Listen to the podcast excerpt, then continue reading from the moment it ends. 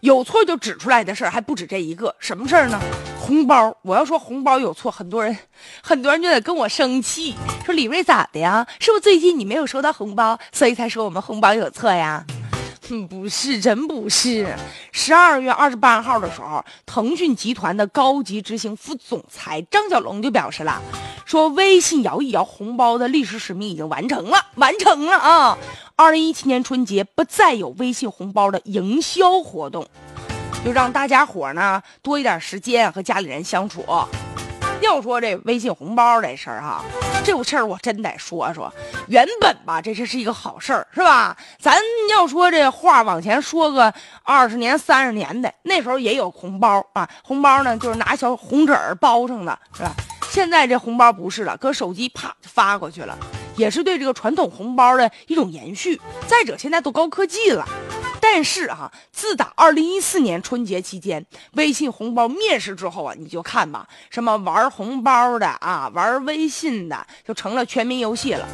春节期间呢，很多人乐此不疲，而且还有很多商家呢，借着这样的机会，来炒作、来宣传。我就告诉你，我发红包啊，你就等着去吧。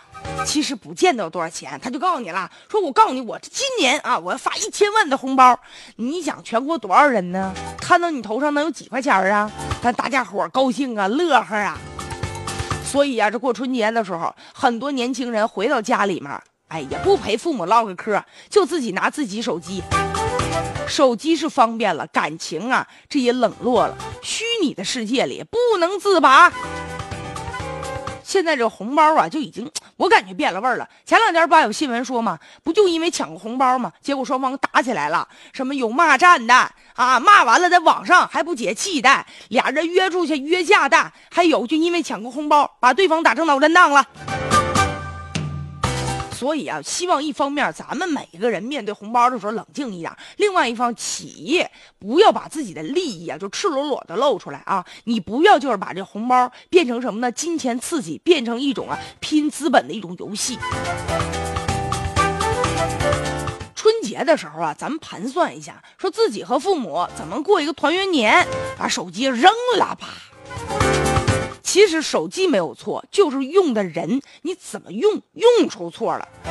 手机依赖症这个必须得管一管，管一管了。